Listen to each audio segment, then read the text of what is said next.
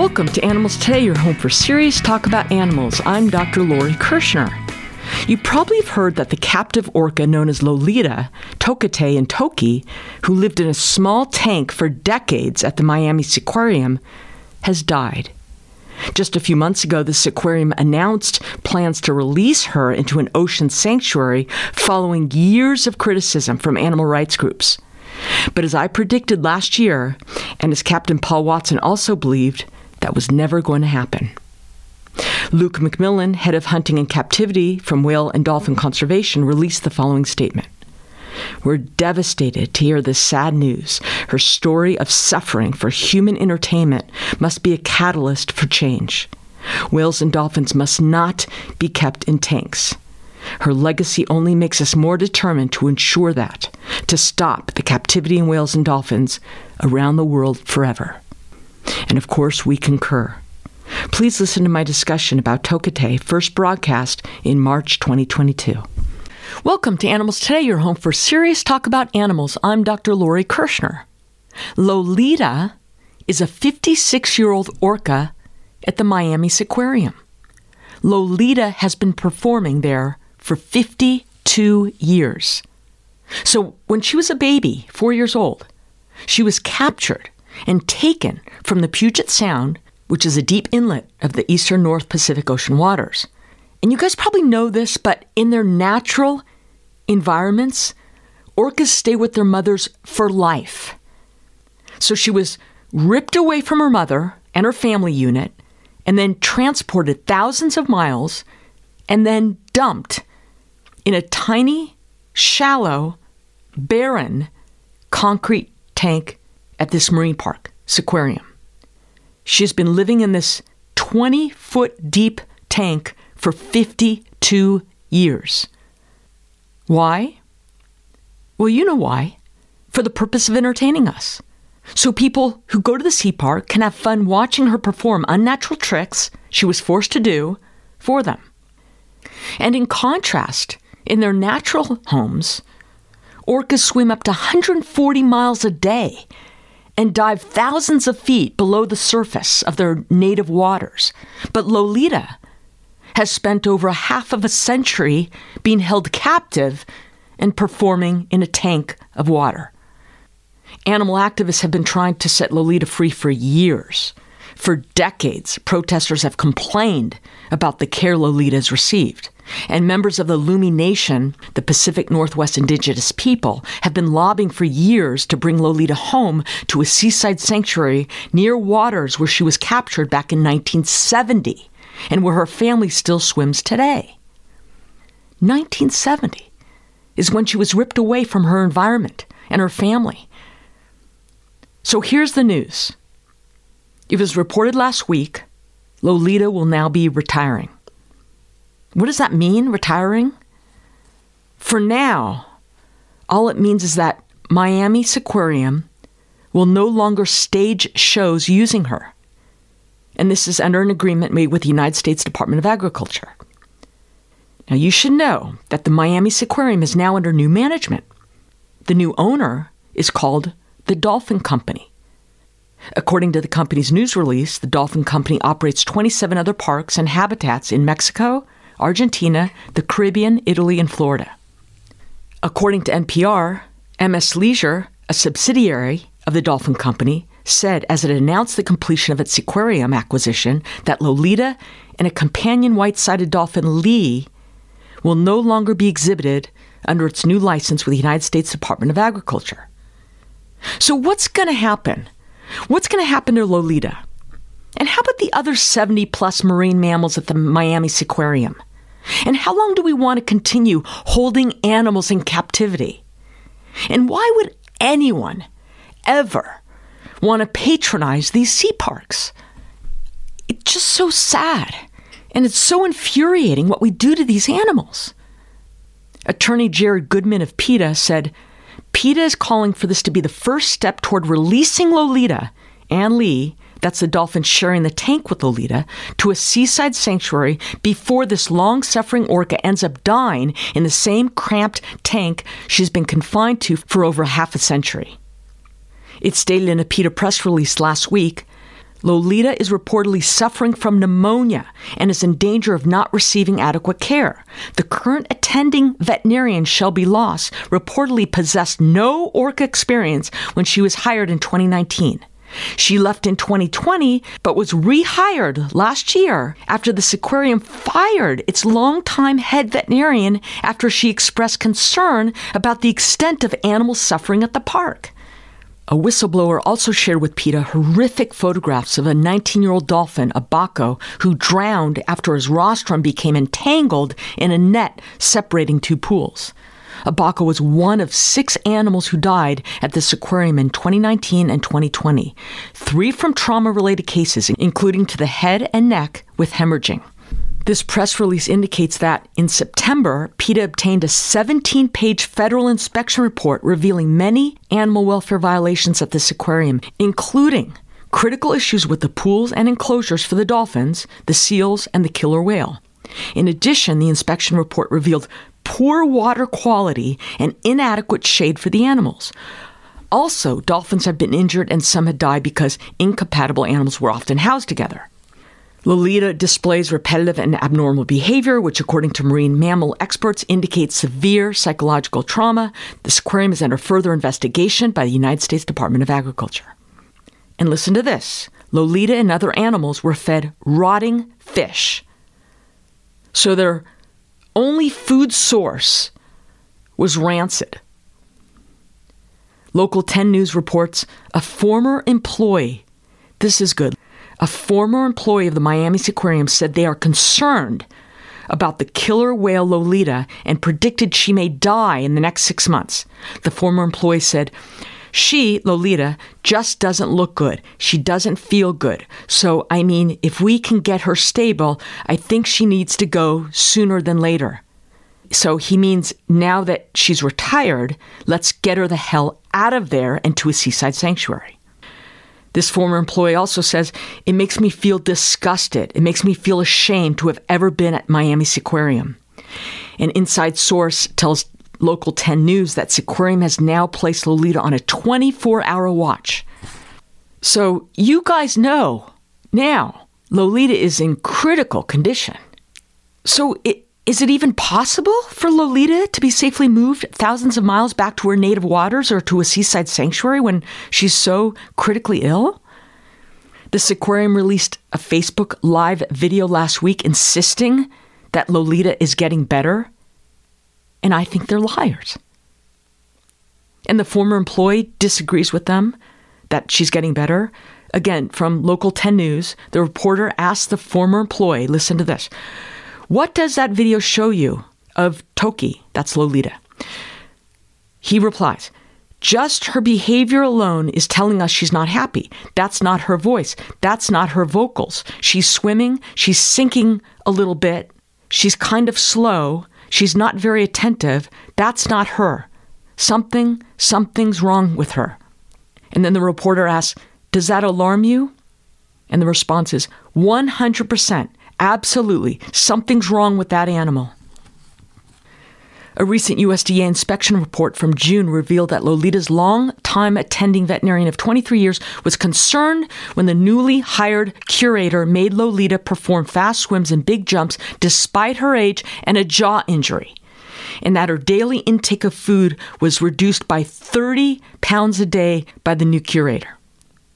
The reporter said that she and other animals in the park were fed rotting fish for eight days without her longtime vet's approval. The former employee claims that Toki's health has been steadily deteriorating for the past year. Quote, I bet she'll die in the next six months. I don't think she'll make it that much longer. A source told the news that the doctor that is taking care of Lolita now has barely six years of veterinary experience and has never worked with orcas. So the big news here is that Lolita, the 56 year old orca, is retired. Animal advocates, of course, were hoping or hoped that given the findings in the inspection report from the USDA, the federal government will support her relocation. But I don't know. I think they're just going to wait it out, wait it out until she dies. And even if they approve relocating her, in her critically ill state, would she survive that transport? These injuries, these illnesses, these deaths of marine mammals at sea parks happen all the time. You're not going to hear about it all the time, but I'm telling you, these animals are constantly suffering and frequently dying in the parks. And if taking babies from their families is not bad enough, and then transporting them, have you ever wondered or asked yourself how these marine mammals, orcas, dolphins, get from the oceans into the marine parks? Most people don't want to know the process by which these animals are captured and transported. The group called Last Chance for Animals, I love this organization. Love them.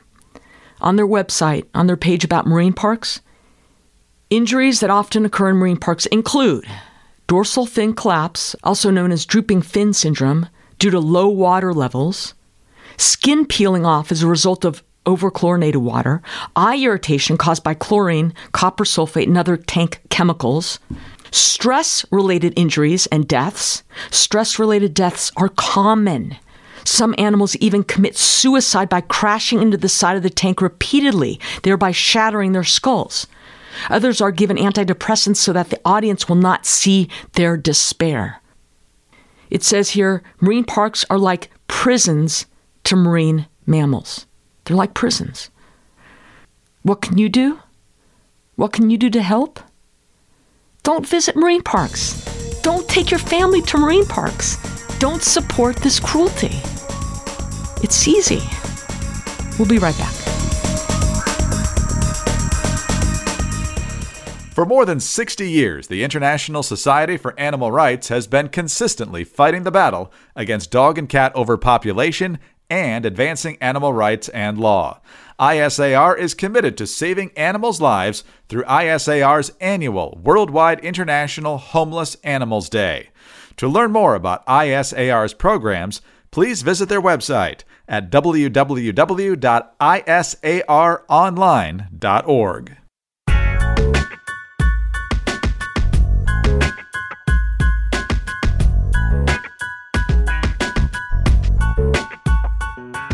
Welcome back to the show. Once in a while, we hear about the idea of having a pig as a family pet. We even reviewed a book about this, and the pig's adopters were very surprised that their pig, who they named Esther the Wonder Pig, was actually not a miniature potbelly pig, but quickly grew to be a full size pig weighing 650 pounds. That, of course, caused many challenges, but Esther's family took them on. One thing led to another, and in very short order, they purchased property and started a farm animal sanctuary called Happily Ever Esther Sanctuary, which is in Ontario, Canada. It's a very nice story, but probably if one wants to rescue a pig, you want to make sure it's a small variety. Now, we all know how intelligent pigs are, but realistically, can a typical family or any family successfully and happily have a pig as a companion animal? To talk about having pigs as pets, I'm very pleased to welcome Dr. Evelyn Mackay. She is a resident veterinarian in large animal internal medicine at Texas A&M College of Veterinary Medicine and Biomedical Sciences. She recently wrote an article about this very topic. Welcome to the show, Evelyn. Thank you. Evelyn, how common is it for American families to have a pig as a pet? I think it's becoming increasingly common. You know, back when I was a kid, I remember in the 90s it was a little bit of a fad to have pot-bellied pigs, and I didn't see them for a while. But for uh, the majority of my short veterinary career, I have seen many, many pigs. Distinguish between miniature or pot-bellied pigs and full-sized pigs who might have been rescued before going to the slaughterhouse. Yeah, so, you know, when people confuse the two, which does happen, especially with, you know, Esther the Wonder Pig is a good example of that, it's usually usually when they're babies. So most of the pigs look the same when they're babies. They're all born very small, you know, one to two pounds, and they have tiny little toes, tiny little noses, and kind of these floppy little ears. And um, they all look the same when they're little, but as they grow up, we start to see pretty profound differences between the two. And you know, it's when they're sold when they're little is how um, you know people end up with kind of the unintended kind of pig. Right. Um, the traditional pot-bellied pig that um, grows up that people think of as pet pigs, those are kind of the same as mini pigs. Um, I talked in that article is that there's not really such a thing as a true mini pig. You know, we'd all love to have a pet pig that only weighs 20 pounds and we can carry around in our arms all day, but even the smallest pet pigs are going to be around 60 to 80 pounds. Um, and they, you know, they're they're shorter statured. Um, they're not as muscled. They're a little bit more fat, and they have kind of a different face conformation and ears and that sort of thing. So they're still big animals like our production breeds that live on farms, but uh, they do look remarkably different. Why would a family want to have a pig as a pet? What are some of the positives? Oh, they're lovely. Um, they're very smart, and I think that in some ways they kind of remind me of dogs. They can be, you know, very loyal, loving um, companions, and they can learn tricks. They like some of them like going on walks. Um, and they also like to veg out and cuddle. Um, they love belly rubs. One of my favorite things to do with pigs um, that I teach my students is kind of a gentle way to restrain pigs for exams is rubbing their belly or forking them. So they they really like being scratched and mm. kind of itched all over. And if you take like a plastic fork or even a metal fork and just kind of gently touch them on their back and kind of tap them, it's probably similar to how we feel about getting a scalp massage and their little hairs bristle up and they uh, make make little cute pig noises and roll over. Um, so they can be very affectionate and fun animals. Um, I think anyone who grew up with pigs would probably say the same. They're very smart and intelligent and inquisitive, and you know, just the same reasons we love dogs and cats. That's right. Evelyn, what are the biggest challenges that a family who adopts a pig could expect? Yeah, I think that um, behavior and training is probably one of the biggest ones, just like any other pet. Mm-hmm. Um, you know, they have their own sense of independence and will, and sometimes it doesn't always line up with ours. So convincing a pig to do what we want to do can be a little challenging sometimes. But they're actually pretty neat and meticulous animals that are prefer to be potty trained. Um, most pigs like to have an area where they're allowed to urinate and defecate. That's not where they relax and um, sleep. So, you know, teaching them those skills, teaching them not to be destructive because they are naturally very curious and sometimes they want to chew on your furniture or, you know, root through blankets, um, which is, you know, issues we encounter with dogs as well. So kind of, you know, training them to be good housemates and roommates and respectful of things around them. They can also be quite protective and if they feel threatened, threatened or they feel upset like their territory is being encroached on, sometimes they can lash out by, um, you know, vocalizing a lot um, and occasionally biting. So making them feel safe and secure so that they can be, you know, kind of cooperative family members can be a challenge for people who haven't handled pigs before.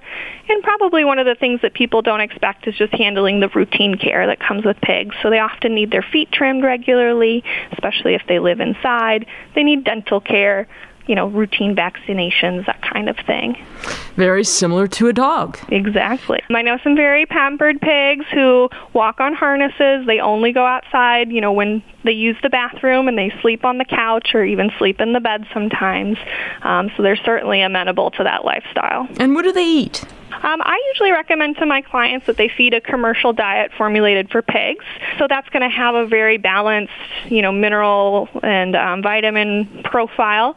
Pigs are a little bit prone to some nutritional diseases, and they're also very prone to obesity. So I really encourage my clients to make sure that they feed an appropriate, you know, nutrition plans. That means making sure they're getting all their nutrients nutrients without giving them too many calories. So Mazuri, Purina, there's a few kind of commercial brands that owners can buy and feed their pigs. So I recommend that as the main bulk of the diet. And if they are going to feed treats, I recommend green leafy vegetables only, so low calorie, fibrous snacks. So lettuce, broccoli, that kind of thing. And like dogs, they have sensitive GI tracts, so we try not to challenge them with anything too greasy or too sugary. Do families need to be constantly bathing them if they're playing in the mud all day outside and then come into the house? How do you deal with that? That's certainly a personal preference thing. Some of the ones that have time outside, they will get muddy. Um, but a lot of the pot-bellied pigs that I've worked with stay relatively clean even if they are allowed time outside. Um, and some of them do like having baths.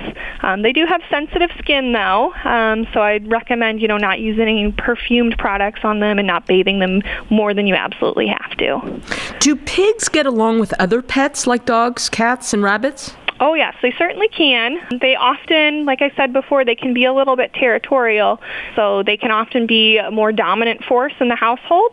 Um, they're not usually afraid of sticking up to dogs and that kind of thing. But even so, um, I always, you know, tell people to be very careful about having dogs and pigs together, especially if the dog is much larger than the pigs. We do see um, dog attacks, unfortunately, in some of our pig patients here where I work, and it's usually because you know a pig runs away or gets scared, and that kind of provokes the uh, predator instinct in a dog. So they can certainly get along, but you know you should make sure that the size difference is not extreme, and that the two are introduced in a supervised way, and you monitor kind of how their relationship goes. But many live together well. So, families can indeed provide a happy and healthy life for rescued pigs, correct? Yeah, I certainly think so. Um, just like with any other kind of pet, if people have the time and are willing to, um, you know, put the time into researching how to provide them an appropriate and safe environment, I think they can provide lovely homes. So, if someone's considering rescuing a pig, how can they learn more? Yeah, that's a good idea. Um, I think contacting a reputable um, humane society or local rescue, they can help you if they have pigs and it's something they take care of and are helpful. Um, they can be helpful in that regard.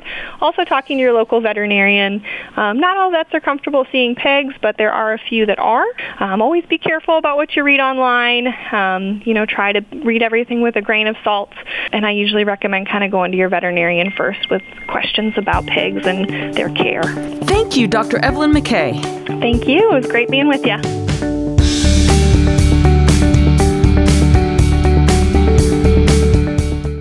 Today's Animals Today Minute is about the platypus and specifically about two intriguing features of this peculiar creature. The bill of the platypus, described as being smooth to touch with the feel akin to suede and is flexible and rubbery, is used to scoop up its meals such as worms and shrimp from the muddy floors of streams, ponds, and lakes. As the platypus lacks teeth, gravel is also taken in at the same time, so its grinding plates can pulverize the food into small digestible bits. But the bill may be even more interesting for the specialized sense organ it has. Thousands of microscopic electroreceptors detect moving prey by sensing electrical activity associated with their muscle contractions. The skin of the bill also contains numerous mechanoreceptors called push rods, which are thought to aid in the animal's ability to detect and judge the direction and distance of moving prey. There's still much to be learned about how these sensors work and interact in concert. Another noteworthy aspect of platypuses are the venomous spurs on the heel of each rear foot in males. They appear to be used to fend off rival males during courtship and mating. So, as cute as these creatures are, mind their spurs, because the venom they can inject is nasty. It will cause immediate, extreme, and long lasting pain, which curiously is impervious to the pain relieving effects of morphine. Its constituents are still being figured out, but one chemical lowers blood pressure and another looks to be a neurotoxin. Consider yourself warned. And that's your Animals Today Minute for today.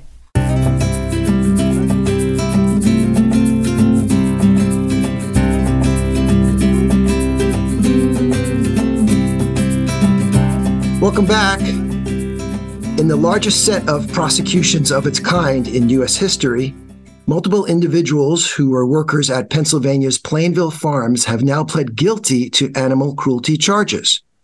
The evidence was obtained during undercover operations by PETA.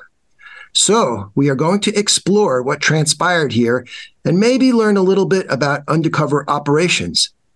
So, I'm pleased to welcome Dan Paden, who is with PETA, where he is Vice President of Evidence Analysis. Welcome, Dan. Thank you, Peter. It's a pleasure. Last year, 2022, we started reading reports about animal cruelty charges against workers at Plainville Farms, a turkey supplier. And then this summer was reporting on the plea deals taken by multiple defendants. Please give listeners an outline of what happened.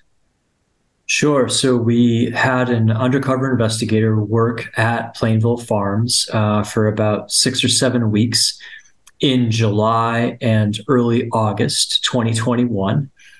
Uh, he worked on what's called a turkey catching cruise. So every night, starting around 11 o'clock at night, he joined a crew of men.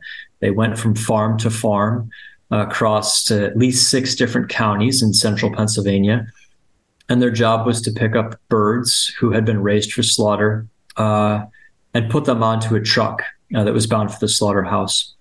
And the very first night, from the start, uh, he saw that that process involved gratuitous cruelty, kicking birds, throwing birds, um, striking birds, breaking animals' necks, and so forth. And so he started recording uh, this conduct with uh, covert cameras. And um, after just a few weeks, we went straight to the state police in Pennsylvania.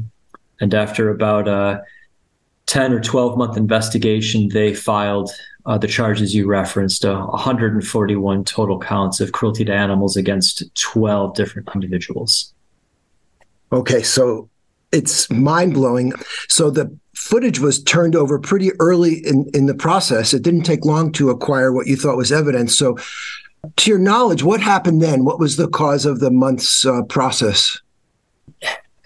This agency, the state police in Pennsylvania, that they are not known for acting expeditiously. Unfortunately, we have had experiences with them where uh, they have clear evidence of cruelty to animals and it languishes. Um, part of that, I think, is understaffing. They have entrusted one uh, corporal to essentially act as the liaison for all state troopers across that Commonwealth on cruelty to animals cases. And so I, I have no doubt he's busy.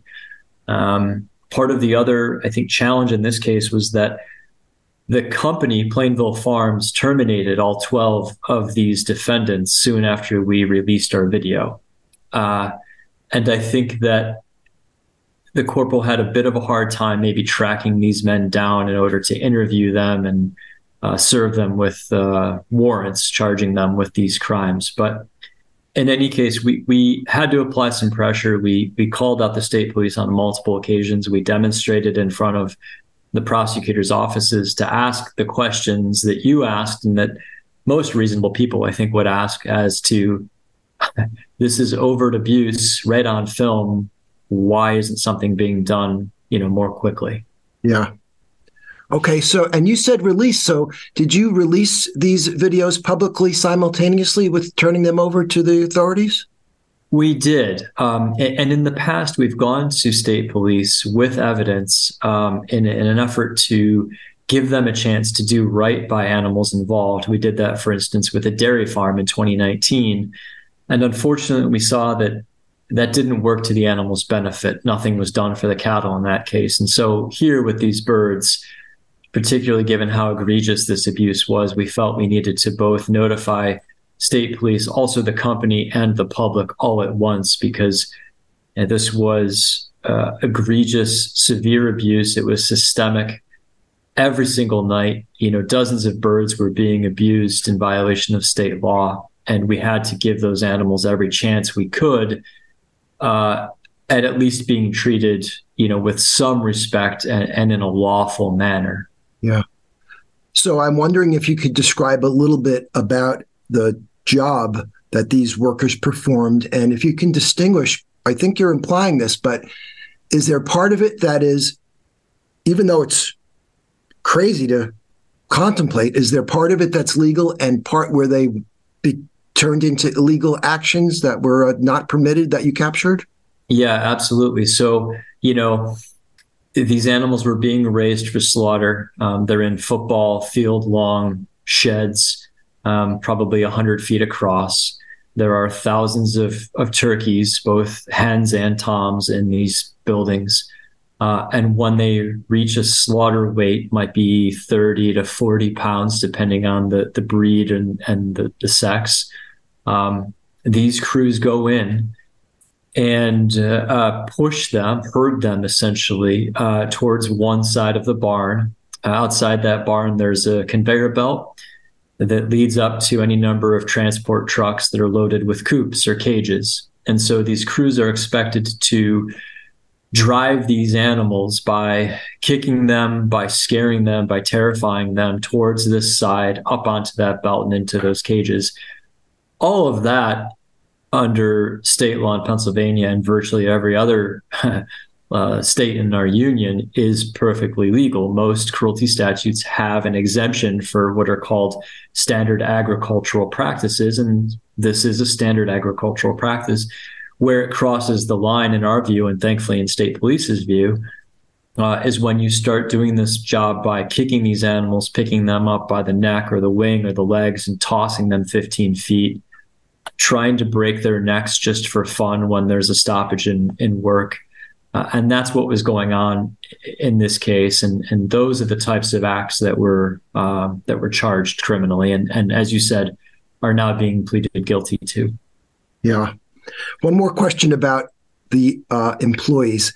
Like, where do they come from, and how do these humans find themselves in such a hellish position? Can can you state something about that? Yeah. Um, you know, these farms in Pennsylvania and, and across the U.S. are, whether by design or coincidence, uh, tend to be located in places where there are not a lot of job opportunities. Um, these are low paying jobs. Um, they attract individuals who may have no inclination towards violence or cruelty uh, whatsoever, but find themselves in a position where this is the, the work that they can get a lot of these men were hired through a temporary staffing agency. Our investigator was hired through a temporary staffing agency and was warned before he even went into his first day uh, that the job was probably going to be a little difficult in terms of witnessing abuse. This was a known fact. This is how the job was done, etc. Um, so, it, it, you know, and, and putting myself in, in the shoes of these individuals, you know, you're you're you're sending men in to a, a ammonia ridden shed in the middle of the night and paying them next to nothing and expecting them to move hundreds and hundreds and hundreds of birds themselves in a short order.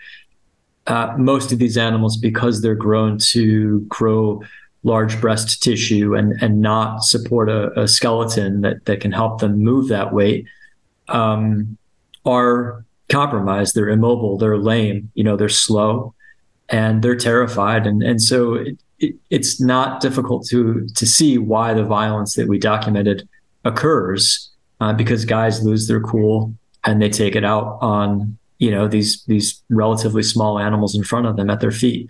Yeah. The defendants who pled guilty, can you say um, the defendants who pled guilty, can you tell us what they pled to and uh, maybe also if any of them happen to make any statements in court or elsewhere expressing remorse or contrition?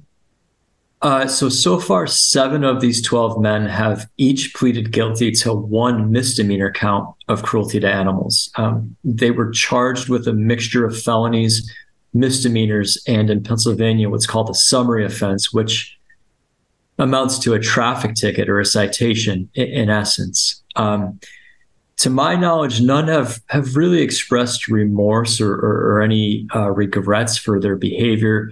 Um, they have taken some responsibility. I've seen, you know, two of the men in, in particular uh, in their pretrial hearings and their arraignments did express some some acknowledgement that what they did was their uh, responsibility and that you know that they understood that there are consequences for it. Um, haven't heard anyone try to justify it or excuse it uh, for that matter either. Um, it remains to be seen if anyone will actually try to push this to trial. Um, there are a few men who have criminal records, um, and you know, for them, if they're found guilty, um, they may not get probation. They they may actually have to serve some time behind bars, and I could see those individuals trying to push it to trial, and and it will be interesting to see if that occurs.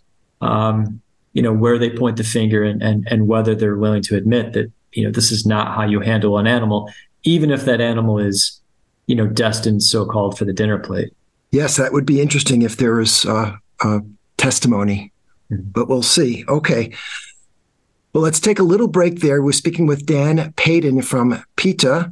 And when we return, we are going to talk a little bit about uh, what happens in the world of undercover videography and obtaining data um, in that fashion. You're listening to Animals Today.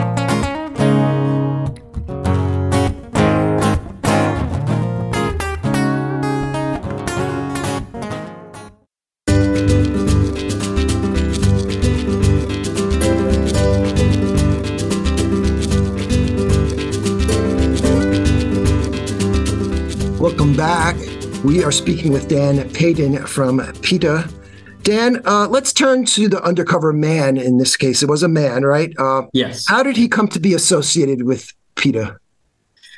You know, he's he's a, a, good individual. He came from a farming background, in fact, from the Midwest. Um, he uh, grew up eating animals like like so many of us did. Um, learned about the plight of animals, decided to become vegetarian and vegan, and um, you know wanted to put himself on the front lines of of trying to help uh, animals and farmed animals in particular. So uh, applied for a job with us, and I was hired as an investigator and this was one of his first assignments, and uh, you know he he went and showed up, applied for this job, was hired, and and in a matter of I think two or three days was witnessing um, arguably you know felonious cruelty to animals. Did he have to lie himself into employment? Did he have to deceive anyone? No, he he did not, and in fact, our our SOPs bar people from doing that. So our practice is that if you are an investigator of ours, you provide truthful information. You never uh, lie or misrepresent anything. Uh, you fill out your applications with your full legal name, your social security number, uh, a proper job history, etc. Um, but you just happen to omit that you work for PETA. That's it. Okay. So, can you provide some details about how the footage is obtained? What sort of gear is uh, donned? Yeah, it differs from case to case depending on um, you know where the animals are in relation to the investigator's height, uh, you know, and body. Um, you know, they use essentially covert cameras. They're on their body. They, uh, in this instance, uh, he was operating two cameras. Um, he had a third one at his at his disposal at all times, and he would use whatever he felt was going to give the best vantage point of what was happening to an animal. Sometimes he was using two cameras at once um, to give himself, uh, you know, a better shot at, at documenting things. And um, and every day, in addition to recording uh, whatever he sees, he's also writing a first-person statement uh, of those observations, um, so that we can submit something to law enforcement in the form of an affidavit um, that they can then take to a magistrate and or district attorney, um, and ultimately call upon him as a witness at court. Yeah. Okay. Interesting. Dan, does PETA get contacted by the public about animal cruelty cases? How does that go down? Every single day, uh, we certainly do. Um, we have uh, routine contact with what we call whistleblowers. So, uh, by and large, these are individuals who work in various industries that use animals. Farms and slaughterhouses are very common. We also hear from people who work in laboratories, the pet trade, um, even the skins industry at times. Um, you know, people who often preface their comments to us with, I don't agree with PETA, however, and then go on to explain that they've worked in this industry for years, they've worked at this property for years. And, you know, even if they're willing to accept the use of animals for this or that product, they're not willing to accept how things are being done at their place of employment. So they're describing beyond the pale abuse, neglect, um, oftentimes they've made good efforts on on their own part to try to mitigate that harm. You know, speak to supervisors, report these things to owners, uh, but have found that those complaints fall on deaf ears and things don't improve, and so they lose their patience and they contact us and ask us to to intervene, and we do the best we can. So when PETA receives these reports or complaints, how are they managed? Where do they go internally? If you can discuss that. We have a, a coordinator who handles the, the, vast majority of them. Um, and we essentially interview them. You know, we, we speak to them at length. We get a sense of of how long they've been there, um, of everything that they've seen, of what they've tried to do to to remedy the issue themselves. If they have video or photographs, which many of them do, uh, if they're willing to share that. Um, we also want to actually, you know, ask them if they're willing to speak to law enforcement or regulatory agency, um, because you know police, prosecutors, agencies like the USDA, uh, they can't solve all the problems for animals, you know, in these industries, but their roles are important, and uh, we prioritize going to the appropriate agencies with evidence of illegal wrongdoing. Again, not under any expectation that that's going to be sufficient, um, but we have to give animals every chance um, to, to, have a, a, slightly less bad life. And if the law will make that possible, then then we have to do that. And then you know we we, try to gauge them and, and see you know, we respect anonymity and, and we respect the, the position that these people find themselves in. A lot of them are still employed at the place that they're concerned about, and they can't afford to lose their job and they can't afford to have suspicions raised about them. So we're very, very careful about how we share information and who we share it with because we don't obviously want to compromise the safety or well being of someone who is trying to do the right thing for animals and, and, and asking us to help them in doing that.